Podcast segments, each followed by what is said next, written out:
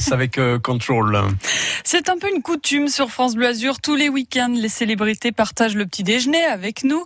Et ce matin, une figure du cinéma et du théâtre est avec nous, c'est Michel Boujenah. Mais oui, Michel, vous êtes installé à Saint-Paul-de-Vence depuis plus de 30 ans maintenant. La luminosité, les fragrances de la Côte d'Azur, ça vous rappelle pas un petit peu l'enfance entre Carthage et la Goulette? Mais bien sûr, on n'est pas loin. Il faut moins de temps pour aller à Tunis d'ici que pour aller à Paris. Ma Tunisie qui est ma terre natale, mon pays c'est la France. Je suis le résultat de cultures différentes. Moi je le vis très bien. La France est un pays incroyable, vraiment incroyable. Je connais bien ce pays parce que depuis 40 ans que je fais des tournées et je suis allé presque partout en France. La Tunisie, bon, c'est là où je suis né, c'est là où j'ai vécu les 11 premières années de ma vie, c'est énorme. C'est pour ça que je suis très sensible à ce qui s'y passe toujours et que moi, j'ai confiance dans les Tunisiens et dans la Tunisie. On entend des trucs, des machins. Moi, je m'en fous.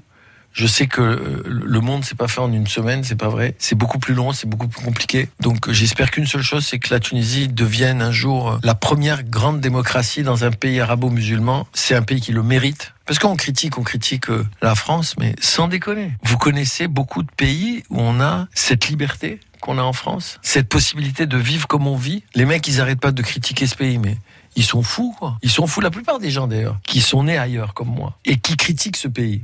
Tu les mets dans leur pays d'origine, ils se suicident. Pourquoi ils restent s'ils aiment pas? J'ai plein d'amis, juifs, musulmans, chrétiens, de toutes les religions. Ils sont formidablement heureux d'être en France et ils se rendent compte à quel point. Alors c'est vrai, c'est pas facile, c'est le bordel en ce moment, il y a tellement de problèmes. Comme je dis souvent, venez, on va passer une semaine en Corée du Nord et on va voir comment ça se passe si on est bien en Corée du Nord. Si c'est un kiff de vivre en Corée du Nord. Juste une semaine. Après, vous allez voir quand on revient ici. Vous savez ce que ça me rappelle, ça? Dites-moi.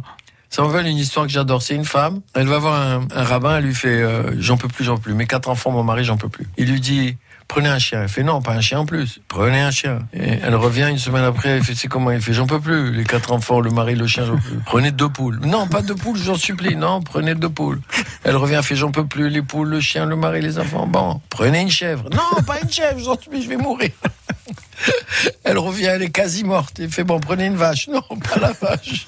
Je vais mourir avec la vache, je vous en supplie. Elle revient, il fait bon, enlevez la vache. Elle revient une semaine après, comment ça va? Un peu mieux. Enlevez la chèvre. Comment ça va? Pas mal. Enlevez les poules. Enlevez le chien. Alors, quand il reste que les 4 enfants et le mari, il fait ça va comment? Impeccable. Je suis en pleine forme. Eh ben, c'est ça l'histoire de la France pour moi. Il suffirait qu'on aille passer 15 jours en Corée du Nord et là on se rendra compte peut-être un peu qu'on vit pas dans un pays parfait, loin de là. Il y a des milliards de problèmes, il y a des tas de gens qui n'ont pas d'argent, qui souffrent, qui n'ont pas de boulot. C'est dur, mais quand même, moi j'ai envie d'être positif, vous voyez ? Oui, tout à fait. Michel Boujenah, une seule matinée ne suffira pas pour faire le tour de toutes vos passions. Vous revenez demain dès 8h15 pour partager d'autres souvenirs avec nous et d'autres anecdotes.